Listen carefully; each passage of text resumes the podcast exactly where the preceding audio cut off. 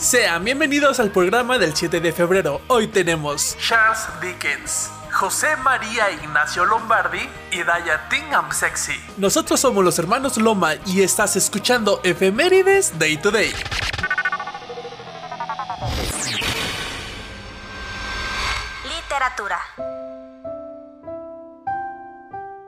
Eres parte de mi existencia, de mí mismo. Has estado presente en cada una de las líneas que he leído desde que vine aquí.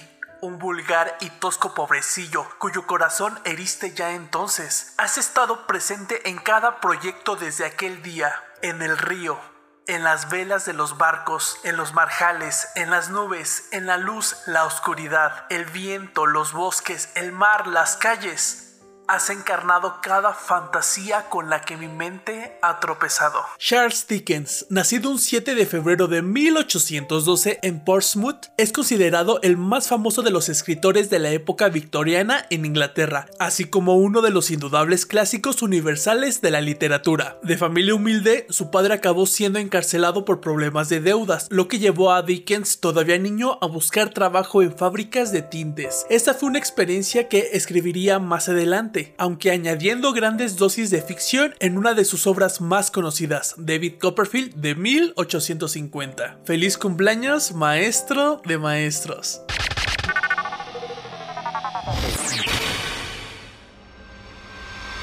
Historia de México. Manuel Apolinario José María Ignacio Antonio Lombardi de la Torre. Fue un político militar y conservador que se desempeñó como efímero presidente de México de forma interina en el año de 1853. Nació en la capital de la República, hijo de una familia de buena posición económica y abolengo de ascendencia italiana. Entró al ejército a los 12 años de edad, combatió a los franceses en la Guerra de los Pasteles de 1838, a los estadounidenses durante la independencia de Texas de 1836 y en la intervención estadounidense en México de 1847. Tras la renuncia de Juan Bautista Ceballos a la presidencia, se procedió a elegir a su sucesor y Lombardi fue nombrado por la mayoría de los votos. Estuvo al frente del Poder Ejecutivo del 7 de febrero al 20 de abril de 1853 y aunque muchas fuentes dicen que es a partir del 8 de febrero, yo me basé en lo que dice la Secretaría de Educación Pública. A fines de ese mismo año, siendo el jefe del Estado Mayor del Ejército y comandante general del distrito, murió a los 51 años de edad. Que en paz descanse.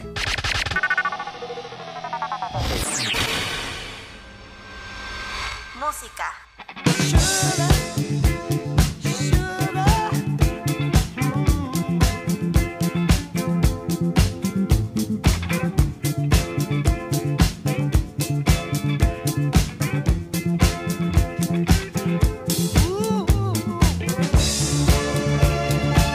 El 7 de febrero de 1979, Daya Think I'm Sexy de Rod Stewart es el número uno del Billboard. La canción fue un éxito internacional, consiguió ser el número uno en 11 países, entre ellos España. El single llegó a lo más alto de los 40 principales el 31 de marzo de 1979. Está incluida en el álbum Blondes Have to More Fun. Y si quieres un consejo la próxima vez que estés a punto de hacer el sin respeto por esta canción, créeme, me lo vas a agradecer.